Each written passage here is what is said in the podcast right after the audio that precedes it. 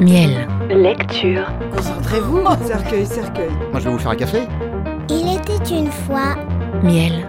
Mots intimes et libres.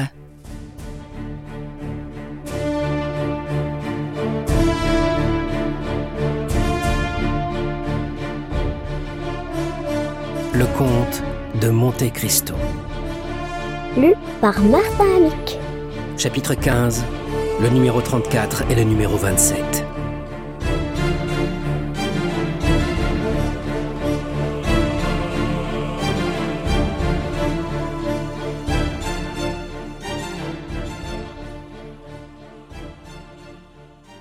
Dantès passa tous les degrés du malheur que subissent les prisonniers oubliés dans une prison. Il commença par l'orgueil, qui est une suite de l'espoir et une conscience de l'innocence. Puis il en vint à douter de son innocence, ce qui ne justifiait pas mal les idées du gouverneur sur l'aliénation mentale. Enfin, il tomba du haut de son orgueil. Il pria non pas encore Dieu, mais les hommes. Dieu est le dernier recours. Le malheureux, qui devrait commencer par le Seigneur, n'en arrive à espérer en lui qu'après avoir épuisé toutes les autres espérances. Dantès pria donc qu'on voulût bien le tirer de son cachot pour le mettre dans un autre, fût-il plus noir et plus profond. Un changement même désavantageux était toujours un changement et procurerait à Dantès une distraction de quelques jours. Il pria qu'on lui accordât la promenade, l'air, des livres, des instruments. Rien de tout cela ne lui fut accordé. Mais n'importe, il demandait toujours. Il s'était habitué à parler à son nouveau geôlier, quoiqu'il fût encore, s'il était possible, plus muet que l'ancien. Mais parler à un homme, même à un muet, était encore un plaisir. Dantès parlait pour entendre le son de sa propre voix. Il avait essayé de parler lorsqu'il était seul, mais alors il se faisait peur. Souvent, du temps qu'il était en liberté, Dantès s'était fait un épouvantail de ces chambrées de prisonniers, composés de vagabonds, de bandits et d'assassins, dont la joie ignoble met en commun des orgies inintelligibles et des amitiés effrayantes. Il en vint à souhaiter d'être jeté dans quelqu'un de ces bouges, afin de voir d'autres visages que celui de ce geôlier impassible qui ne voulait point parler. Il regrettait le bagne, avec son costume infamant, sa chaîne aux pieds, sa flétrissure sur l'épaule. Au moins les galériens étaient dans la société de leurs semblables, ils respiraient l'air, ils voyaient le ciel. Les galériens étaient bien heureux. Il supplia un jour le geôlier de demander pour lui un compagnon, quel qu'il fût, ce compagnon dut être cet abbé fou dont il avait entendu parler. Sous l'écorce du geôlier, si rude qu'elle soit, il reste toujours un peu de l'homme. Celui-ci avait souvent, du fond du cœur, et quoique son visage n'en eût rien dit, plaint ce malheureux jeune homme à qui la captivité était si dure. Il transmit la demande du numéro 34 au gouverneur. Mais celui-ci, prudent comme s'il eût été un homme politique, se figura que Dantès voulait ameuter les prisonniers, tramer quelques complots, s'aider d'un ami pour quelque tentative d'évasion, et il refusa. Dantès avait épuisé le cercle des ressources humaines. Comme nous avons dit que cela devait arriver, il se tourna alors vers Dieu. Toutes les idées pieuses éparses dans le monde, et que glanent les malheureux courbés par la destinée, vinrent alors rafraîchir son esprit. Il se rappela les prières que lui avait apprises sa mère, et leur trouva un sens jadis ignoré de lui, car pour l'homme heureux, la prière demeure un assemblage monotone et vide de sens, jusqu'au jour où la douleur vient expliquer à l'infortuné ce langage sublime à l'aide duquel il parle à Dieu. Il pria donc, non pas avec ferveur, mais avec rage, en priant tout haut, il ne s'effrayait plus de ses paroles. Alors, Il tombait dans des espèces d'extase. Il voyait Dieu éclatant à chaque mot qu'il prononçait. Toutes les actions de sa vie humble et perdue, il les rapportait à la volonté de ce Dieu puissant, s'en faisait des leçons, se proposait des tâches à accomplir, et, à la fin de chaque prière, glissait le vœu intéressé, que les hommes trouvent bien plus souvent moyen d'adresser aux hommes qu'à Dieu, et pardonnez-nous nos offenses, comme nous les pardonnons à ceux qui nous ont offensés. Malgré ses prières ferventes, Dantès demeura prisonnier. Alors, son esprit devint sombre, un nuage s'épaissit devant ses yeux. Dantès était un homme simple et sans éducation. Le passé était resté pour lui couvert de ce voile sombre que soulève la science. Il ne pouvait, dans la solitude de son cachot et dans le désert de sa pensée, reconstruire les âges révolus, ranimer les peuples éteints, rebâtir les villes antiques que l'imagination grandit et poétise et qui passent devant les yeux, gigantesques et éclairées par le feu du ciel, comme les tableaux babyloniens de Martine. Lui n'avait que son passé si court, son présent si sombre, son avenir si douteux. Dix-neuf ans de lumière à méditer peut-être dans une éternelle nuit. Aucune distraction ne pouvait donc lui venir en aide.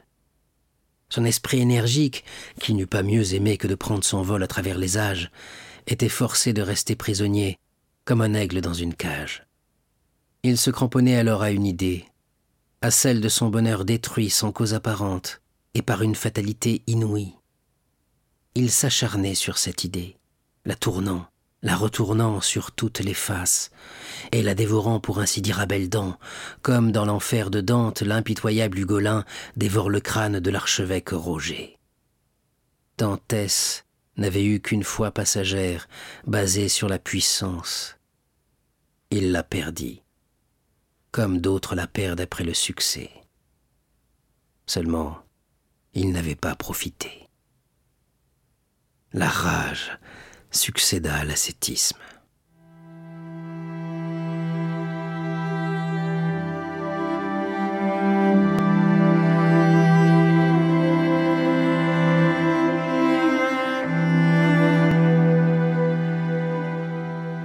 Edmond lançait des blasphèmes qui faisaient reculer d'horreur le geôlier. Il brisait son corps contre les murs de sa prison. Il s'en prenait avec fureur à tout ce qui l'entourait, et surtout à lui-même, de la moindre contrariété que lui faisait éprouver un grain de sable, un fétu de paille, un souffle d'air. Alors, cette lettre dénonciatrice qu'il avait vue, que lui avait montrée Villefort, qu'il avait touchée, lui revenait à l'esprit. Chaque ligne flamboyait sur la muraille, comme le man Tessel Pharès de Balthazar. Il se disait que c'était la haine des hommes et non la vengeance de Dieu qui l'avait plongé dans l'abîme où il était. Il vouait ces hommes inconnus à tous les supplices dont son ardente imagination lui fournissait l'idée. Et il trouvait encore que les plus terribles étaient encore trop doux et surtout trop courts pour eux. Car après le supplice venait la mort. Et dans la mort était, sinon le repos, du moins l'insensibilité qui lui ressemble. À force de se dire à lui-même, à propos de ses ennemis, que le calme était la mort, et qu'à celui qui veut punir cruellement, il faut d'autres moyens que la mort, il tomba dans l'immobilité morne des idées de suicide. Malheur à celui qui, sur la pente du malheur, s'arrête à ses sombres idées. C'est une de ces mers mortes qui s'étendent comme l'azur des flots purs, mais dans lesquelles le nageur sent de plus en plus s'engluer ses pieds dans une vase bitumeuse qui l'attire à elle, l'aspire, l'engloutit. Une fois pris ainsi, si le secours divin ne vient point à son aide, tout est fini. Et chaque effort qu'il tente l'enfonce plus avant dans la mort. Cependant, cet état d'agonie morale est moins terrible que la souffrance qui l'a précédé et que le châtiment qui le suivra peut-être. C'est une espèce de consolation vertigineuse qui vous montre le gouffre béant, mais au fond du gouffre, le néant.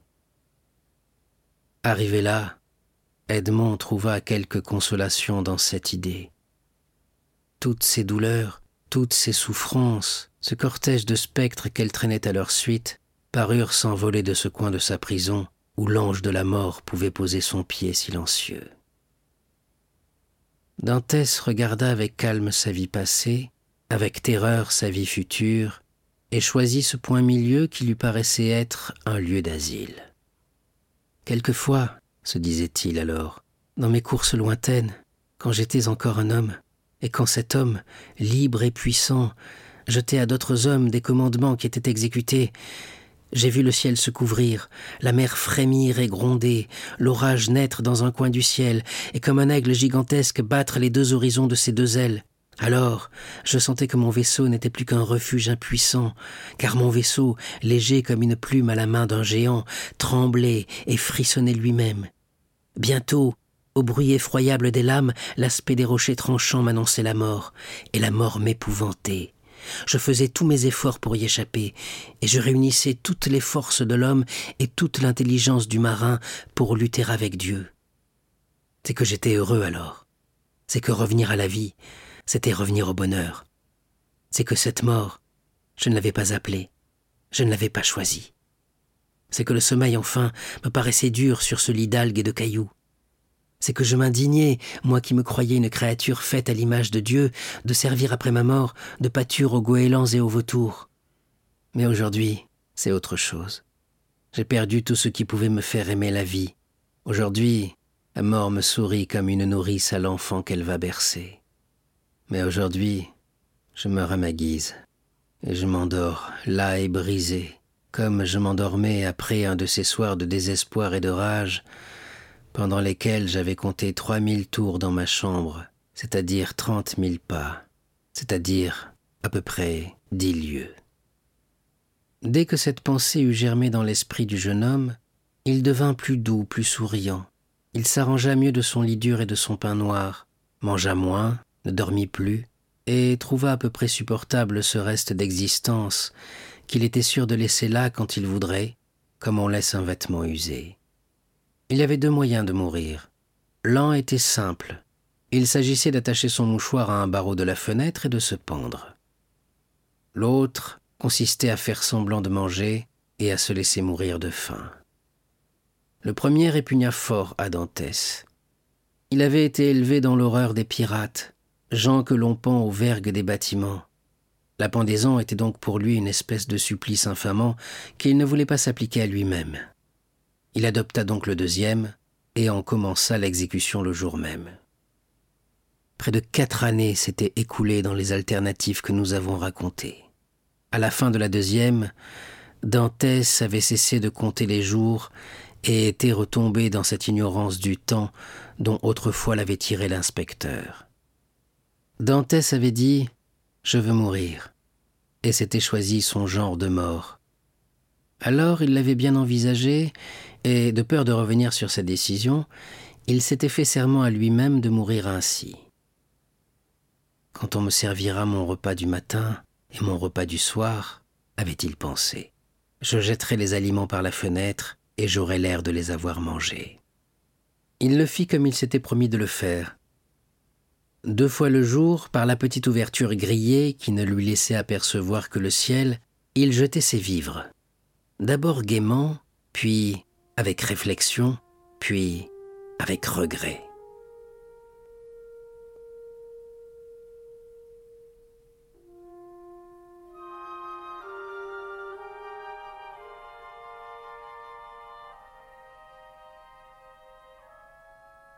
Il lui fallut le souvenir du serment qu'il s'était fait pour avoir la force de poursuivre ce terrible dessein.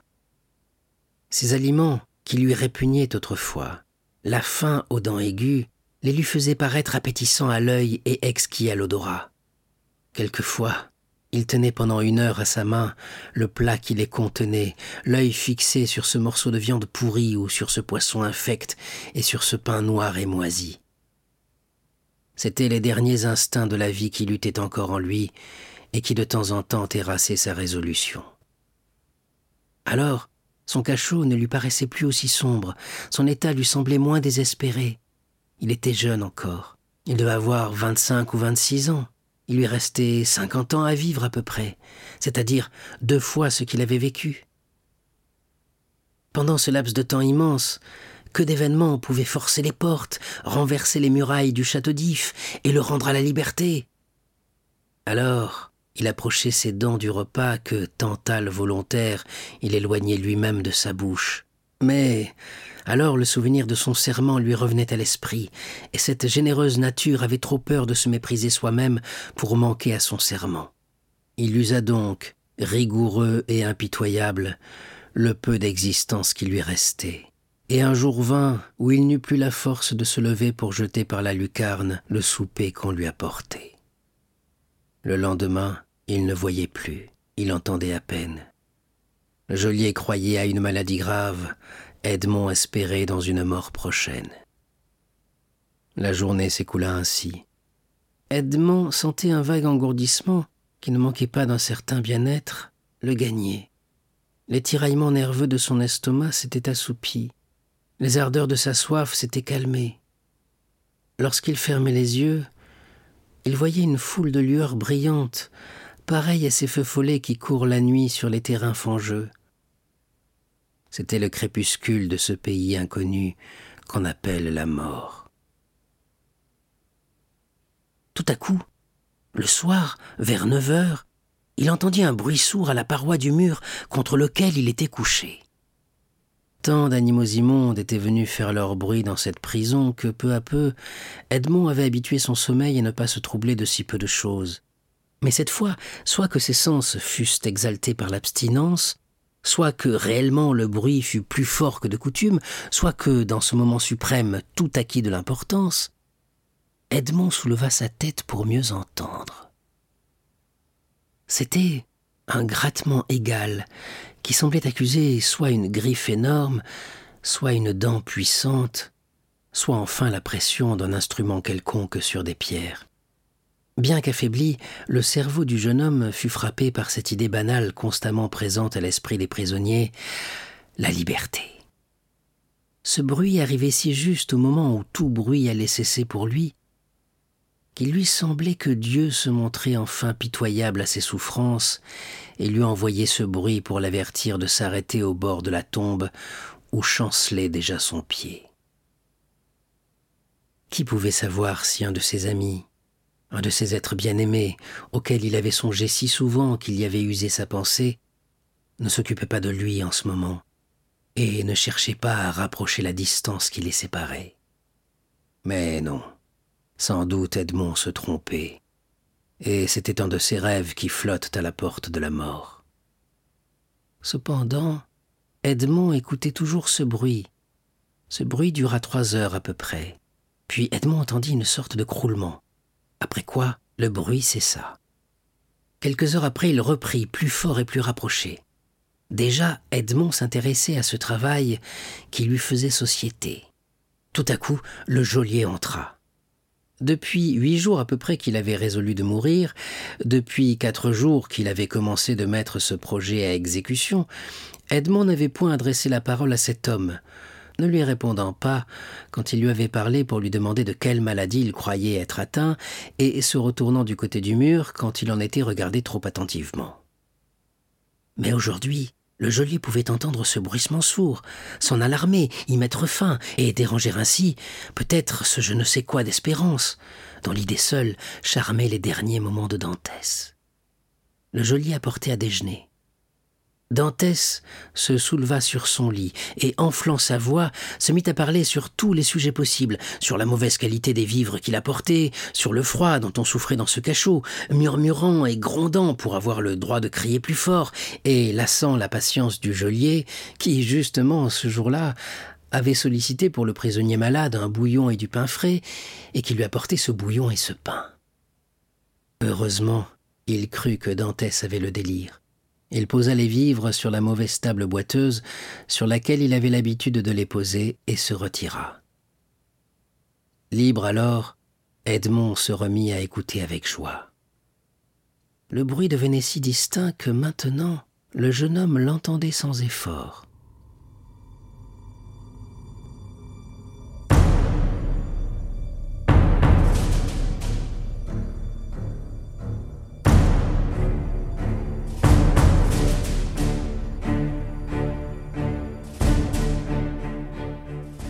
Plus de doute, se dit-il à lui-même, puisque ce bruit continue, malgré le jour, c'est quelques malheureux prisonniers comme moi qui travaillent à sa délivrance. Oh, si j'étais près de lui, comme je l'aiderais. Puis tout à coup, un nuage sombre passa sur cette aurore d'espérance, dans ce cerveau habitué au malheur, et qui ne pouvait se reprendre que difficilement aux joies humaines.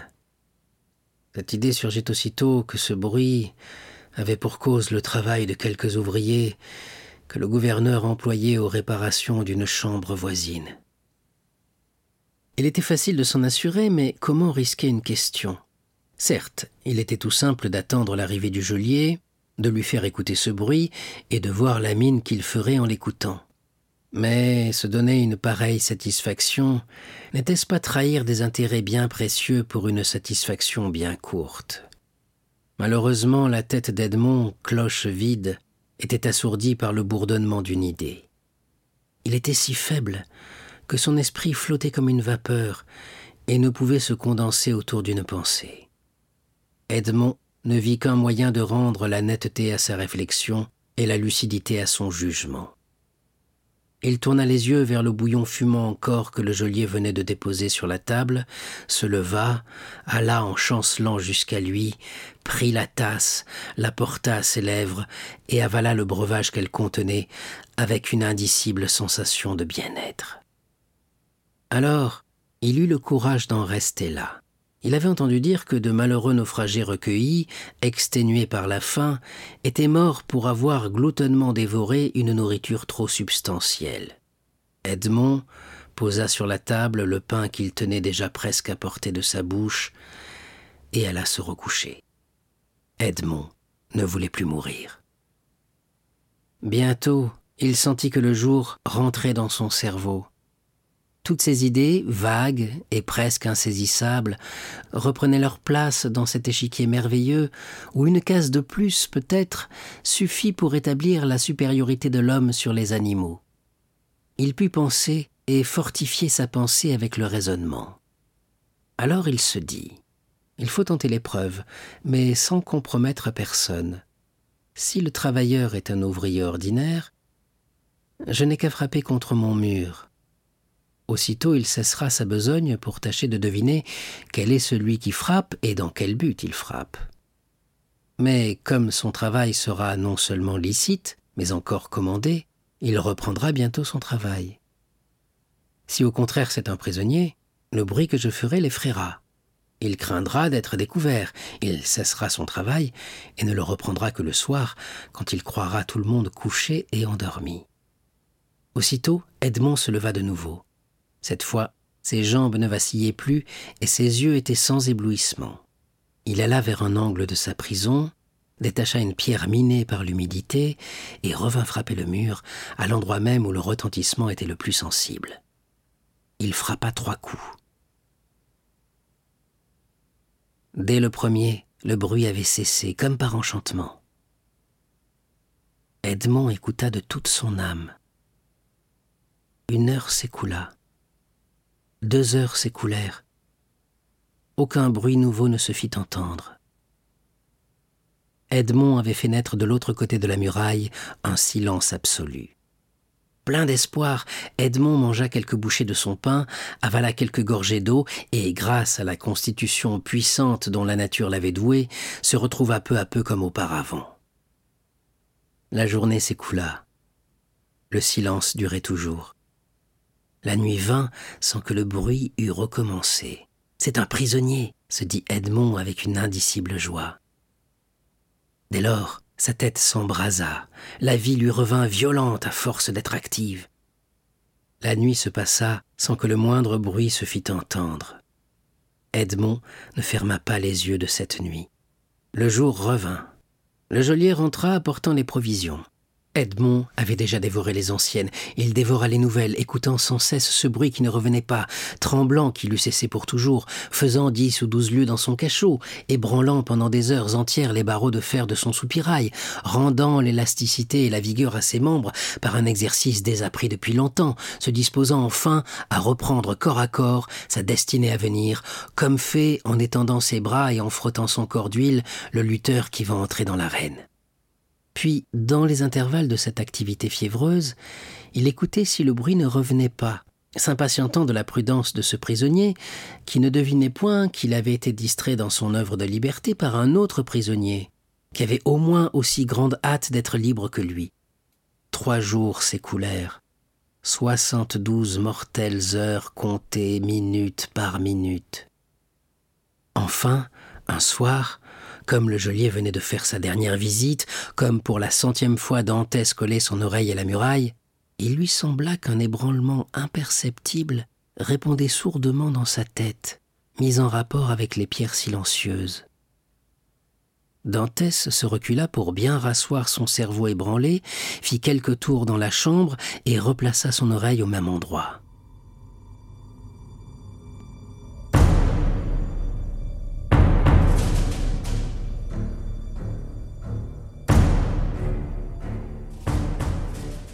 Il n'y avait plus de doute. Il se faisait quelque chose de l'autre côté. Le prisonnier avait reconnu le danger de sa manœuvre et en avait adopté quelque autre. Et sans doute, pour continuer son œuvre avec plus de sécurité, il avait substitué le levier au ciseau.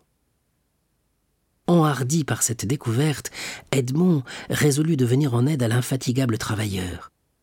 Il commença par déplacer son lit, derrière lequel il lui semblait que l'œuvre de délivrance s'accomplissait, et chercha des yeux un objet avec lequel il put entamer la muraille, faire tomber le ciment humide, déceler une pierre enfin.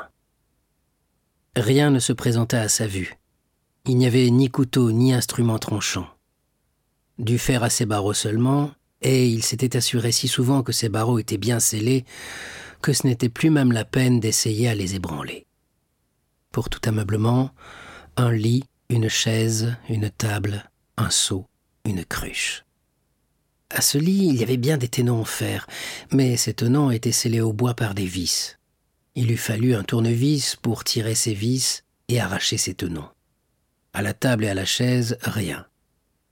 Il n'y avait plus pour Dantès qu'une ressource, c'était de briser sa cruche et, avec un des morceaux de grès taillés en angle, de se mettre à la besogne. Il laissa tomber la cruche sur un pavé et la cruche vola en éclats. Dantès choisit deux ou trois éclats aigus, les cacha dans sa paillasse et laissa les autres épars sur la terre. La rupture de sa cruche était un accident trop naturel pour que l'on s'en inquiétât. Edmond avait toute la nuit pour travailler, mais dans l'obscurité la besogne allait mal, car il lui fallait travailler à tâtons et il sentit bientôt qu'il émoussait l'instrument informe contre un grès plus dur. Il repoussa donc son lit et attendit le jour. Avec l'espoir, la patience lui était revenue. Toute la nuit, il écouta et entendit le mineur inconnu qui continuait son œuvre souterraine. Le jour vint. Le geôlier entra. Dantès lui dit qu'en buvant la veille, à même la cruche, elle avait échappé à sa main et s'était brisée en tombant. Le geôlier alla en grommelant chercher une cruche neuve sans même prendre la peine d'emporter les morceaux de la vieille. Il revint un instant après, recommanda plus d'adresse au prisonnier et sortit. Dantès écouta avec une joie indicible le grincement de la serrure qui, chaque fois qu'elle se refermait jadis, lui serrait le cœur. Il écouta s'éloigner le bruit des pas. Puis, quand ce bruit se fut éteint, il bondit vers sa couchette qu'il déplaça, et, à la lueur du faible rayon de jour qui pénétrait dans son cachot, put voir la besogne inutile qu'il avait faite la nuit précédente en s'adressant au corps de la pierre au lieu de s'adresser au plâtre qui entourait ses extrémités. L'humidité avait rendu ce plâtre friable. Dantès vit avec un battement de cœur joyeux que ce plâtre se détachait par fragments. Ces fragments étaient presque des atomes, c'est vrai, mais au bout d'une demi-heure cependant, Dantès en avait détaché une poignée à peu près. Un mathématicien eût pu calculer qu'avec deux années à peu près de ce travail, en supposant qu'on ne rencontrât point le roc, on pouvait se creuser un passage de deux pieds carrés et de vingt pieds de profondeur. Le prisonnier se reprocha alors de ne pas avoir employé à ce travail ces longues heures successivement écoulées, toujours plus lentes, et qu'il avait perdu dans l'espérance, dans la prière et dans le désespoir. Depuis six ans à peu près qu'il était enfermé dans ce cachot, quel travail, si lent qu'il fût, n'eût-il pas achevé? Et cette idée lui donna une nouvelle ardeur. En trois jours, il parvint, avec des précautions inouïes, à enlever tout le ciment et à mettre à nu la pierre. La muraille était faite de moellons au milieu desquels, pour ajouter à la solidité, avait pris place de temps en temps une pierre de taille. C'était une de ces pierres de taille qu'il avait presque déchaussée et qu'il s'agissait maintenant d'ébranler dans son alvéole. Dantès essaya avec ses ongles, mais ses ongles étaient insuffisants pour cela. Les morceaux de la cruche, introduits dans les intervalles, se brisaient lorsque Dantès voulait s'en servir en manière de levier. Après une heure de tentatives inutiles, Dantès se releva, la sueur et l'angoisse sur le front. Allait-il donc être arrêté ainsi dès le début? Et lui faudrait-il attendre, inerte et inutile, que son voisin, qui de son côté se lasserait peut-être, eût tout fait? Alors, une idée lui passa par l'esprit. Il demeura debout et souriant. Son front humide de sueur se sécha tout seul. Le geôlier apportait tous les jours la soupe de Dantès dans une casserole en fer blanc. Cette casserole contenait sa soupe et celle d'un second prisonnier, car Dantès avait remarqué que cette casserole était ou entièrement pleine ou à moitié vide, selon que le porte-clés commençait la distribution des vivres par lui ou par son compagnon. Cette casserole avait un manche de fer. C'était ce manche de fer qu'ambitionnait Dantès, et qui lui payait, si on les lui avait demandé en échange, de dix années de sa vie. Le geôlier versait le contenu de cette casserole dans l'assiette de Dantès. Après avoir mangé sa soupe avec une cuillère de bois, Dantès lavait cette assiette qui servait ainsi chaque jour. Le soir, Dantès posa son assiette à terre, à mi-chemin de la porte à la table. Le geôlier, en entrant, mit le pied sur l'assiette et la brisa en mille morceaux. Cette fois, il n'y avait rien à dire contre Dantès. Il avait eu le tort de laisser son assiette à terre, c'est vrai, mais le geôlier avait eu celui de ne pas regarder à ses pieds. Le geôlier se contenta donc de grommeler. Puis il regarda autour de lui dans quoi il pouvait verser la soupe. Le mobilier de Dantès se bornait à cette seule assiette. Il n'y avait pas de choix. Laissez la casserole, dit Dantès. Vous la reprendrez en m'apportant demain mon déjeuner. Ce conseil flattait la paresse du geôlier, qui n'avait pas besoin ainsi de remonter, de redescendre et de remonter encore. Il laissa la casserole. Dantès frémit de joie.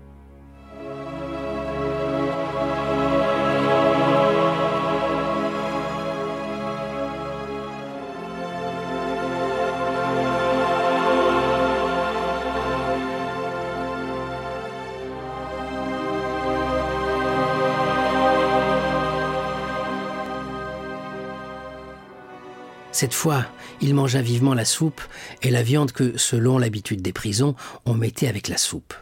Puis, après avoir attendu une heure, pour être certain que le geôlier ne se raviserait point, il dérangea son lit, prit la casserole, introduisit le bout du manche entre la pierre de taille dénuée de son ciment et les moellons voisins, et commença de faire le levier. Une légère oscillation prouva à Dantès que la besogne venait à bien. En effet, au bout d'une heure, la pierre était tirée du mur où elle faisait une excavation de plus d'un pied et demi de diamètre. Dantès ramassa avec soin tout le plâtre, le porta dans les angles de sa prison, gratta la terre grisâtre avec un des fragments de sa cruche et recouvrit le plâtre de terre. Puis, voulant mettre à profit cette nuit, où le hasard, ou plutôt la savante combinaison qu'il avait imaginée, avait remis entre ses mains un instrument si précieux, il continua de creuser avec acharnement. À l'aube du jour, il replaça la pierre dans son trou, repoussa son lit contre la muraille et se coucha. Le déjeuner consistait en un morceau de pain. Le geôlier entra et posa ce morceau de pain sur la table. Eh bien, vous ne m'apportez pas une autre assiette? demanda Dantès. Non, dit le porte-clés. Vous êtes un brise-tout. Vous avez détruit votre cruche, et vous êtes cause que j'ai cassé votre assiette. Si tous les prisonniers faisaient autant de dégâts, le gouvernement n'y pourrait pas tenir. On vous laisse la casserole.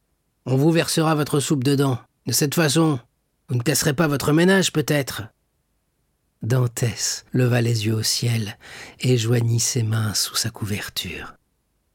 Ce morceau de fer qui lui restait faisait naître dans son cœur un élan de reconnaissance plus vif vers le ciel que ne lui avaient jamais causé dans sa vie passée les plus grands biens qui lui étaient survenus. Seulement, il avait remarqué que depuis qu'il avait commencé à travailler, lui, le prisonnier ne travaillait plus. N'importe. Ce n'était pas une raison pour cesser sa tâche. Si son voisin ne venait pas à lui, c'était lui qui irait à son voisin. Toute la journée, il travailla sans relâche. Le soir, il avait, grâce à son nouvel instrument, tiré de la muraille plus de six poignées de débris de moellons, de plâtre et de ciment. Lorsque l'heure de la visite arriva, il redressa de son mieux le manche tordu de sa casserole et remit le récipient à sa place accoutumée. Le porte-clés y versa la ration ordinaire de soupe et de viande, ou plutôt de soupe et de poisson, car ce jour-là était un jour maigre, et trois fois par semaine on faisait faire maigre aux prisonniers. C'eût été encore un moyen de calculer le temps, si depuis longtemps Dantès n'avait pas abandonné ce calcul. Puis, la soupe versée, le porte-clés se retira. Cette fois, Dantès voulut s'assurer que son voisin avait bien réellement cessé de travailler. Il écouta.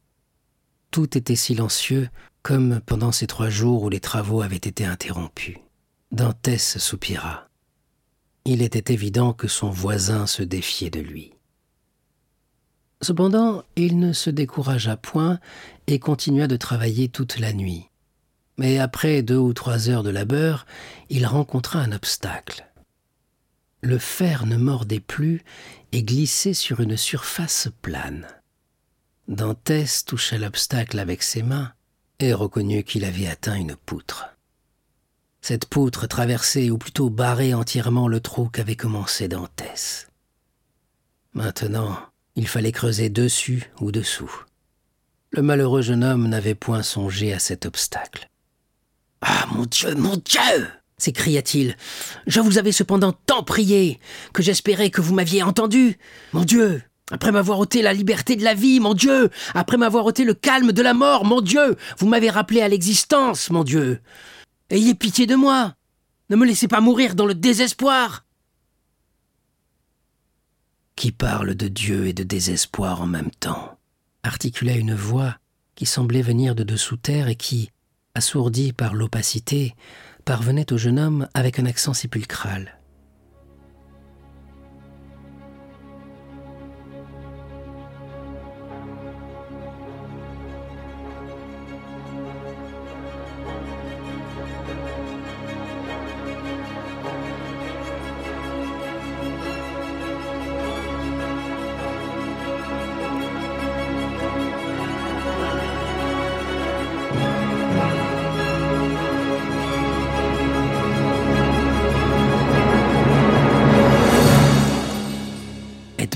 Se dresser ses cheveux sur sa tête, et il recula sur ses genoux. Ah murmura-t-il, j'entends parler un homme. Il y avait quatre ou cinq ans qu'Edmond n'avait entendu parler que son geôlier, et pour le prisonnier, le geôlier n'est pas un homme, c'est une porte vivante, ajoutée à sa porte de chêne. C'est un barreau de chair, ajouté à ses barreaux de fer. Au nom du ciel, s'écria Dantès, vous qui avez parlé, parlez encore quoique votre voix m'ait épouvanté. Qui êtes-vous?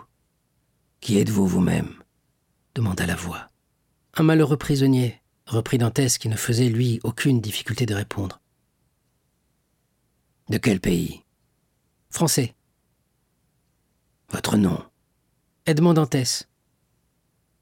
Votre profession Marin. Depuis combien de temps êtes-vous ici Depuis le 28 février 1815. Votre crime. Je suis innocent. Mais de quoi vous accuse-t-on? D'avoir conspiré pour le retour de l'empereur. Comment? Comment pour le retour de l'empereur? L'empereur n'est donc plus sur le trône? Il a, abdiqué à Fontainebleau en 1814 et a été relégué à l'île d'Elbe. Mais vous-même, depuis quel temps êtes-vous donc ici Que vous ignorez tout cela? Depuis 1811. Dantès frissonna. Cet homme avait quatre ans de prison de plus que lui. C'est bien, ne creusez plus, dit la voix en parlant fort vite. Seulement, dites-moi à quelle hauteur se trouve l'excavation que vous avez faite? Au ras de la terre. Comment est-elle cachée? Derrière mon lit. A-t-on dérangé votre lit depuis que vous êtes en prison? Jamais. Sur quoi donne votre chambre? Sur un corridor. Et le corridor Aboutit à la cour. Oh, hélas Hélas murmura la voix. Oh mon Dieu, qu'a-t-il donc? s'écria Dantès. Il y a que je me suis trompé, que l'imperfection de mes dessins m'a abusé, que le défaut d'un compas m'a perdu, qu'une ligne d'erreur sur mon plan a équivalu à quinze pieds en réalité, et que j'ai pris le mur que vous creusez pour celui de la citadelle. Mais alors vous aboutissiez à la mer? C'est ce que je voulais. Et si vous aviez réussi Je me jetais à la nage, je gagnais une des îles qui environnent le château d'If, soit l'île de Dôme, soit l'île de Tiboulène, soit même la côte. Et alors, j'étais sauvé.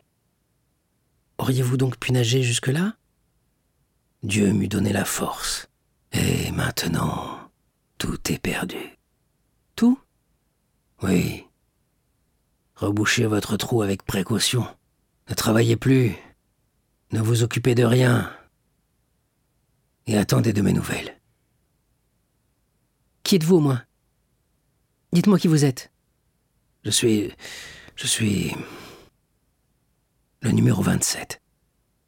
Vous défiez-vous donc de moi? demanda Dantès. Edmond crut entendre comme un rire amer percer la voûte et monter jusqu'à lui. Oh, je suis bon chrétien s'écria-t-il, devinant instinctivement que cet homme songeait à l'abandonner. Je vous jure, sur le Christ, que je me ferais tuer plutôt que de laisser entrevoir à vos bourreaux et aux miens l'ombre de la vérité. Mais au nom du ciel, ne me privez pas de votre présence. Ne me privez pas de votre voix, ou, ou je vous le jure, car je suis au bout de ma force.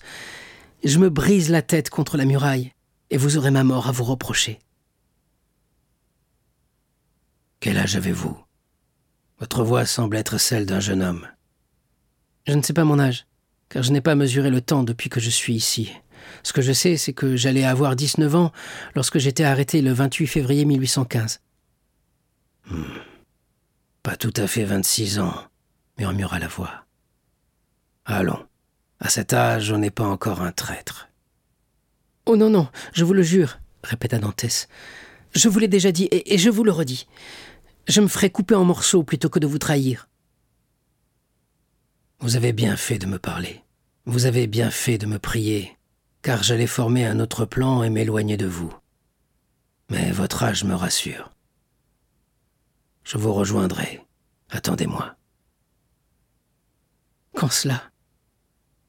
Il faut que je calcule nos chances. Laissez-moi vous donner le signal. Mais vous ne m'abandonnerez pas? Vous ne me laisserez pas seul, vous viendrez à moi. Ou vous me permettrez d'aller à vous. Nous fuirons ensemble. Et si nous ne pouvons fuir, nous parlerons. Vous, des gens que vous aimez, moi, des gens que j'aime. Vous, vous devez aimer quelqu'un. Je suis seul au monde. Alors, vous m'aimerez moi.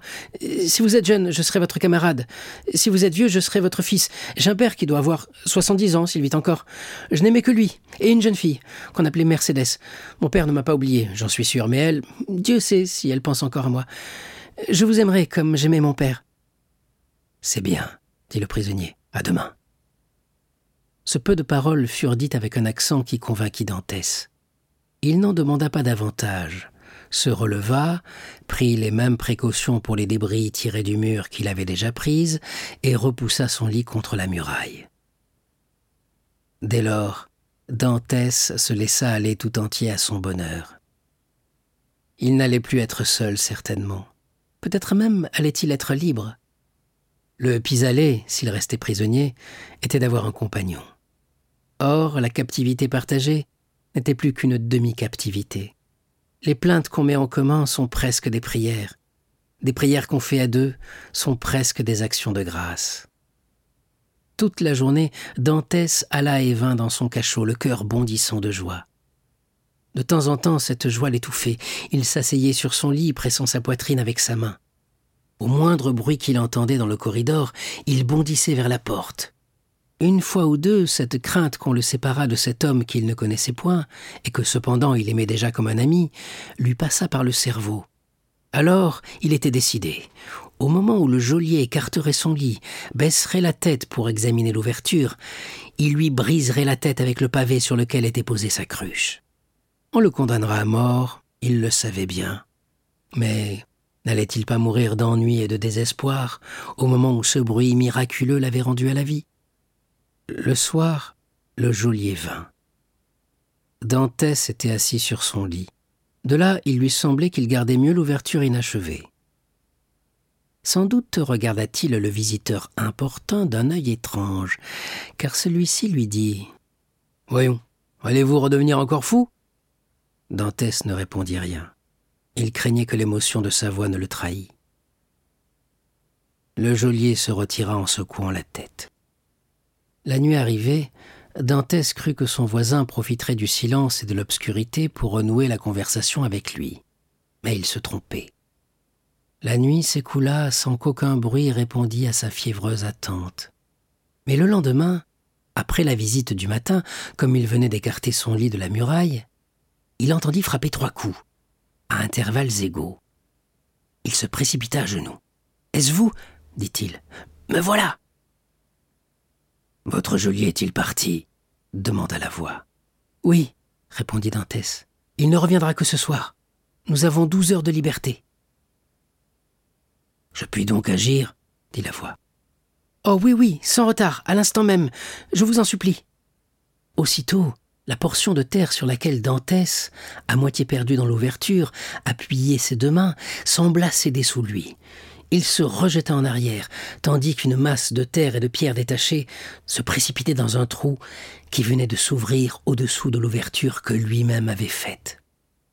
Alors, au fond de ce trou sombre et dont il ne pouvait mesurer la profondeur, il vit paraître une tête, des épaules, et enfin un homme tout entier, qui sortit avec assez d'agilité de l'excavation pratiquée.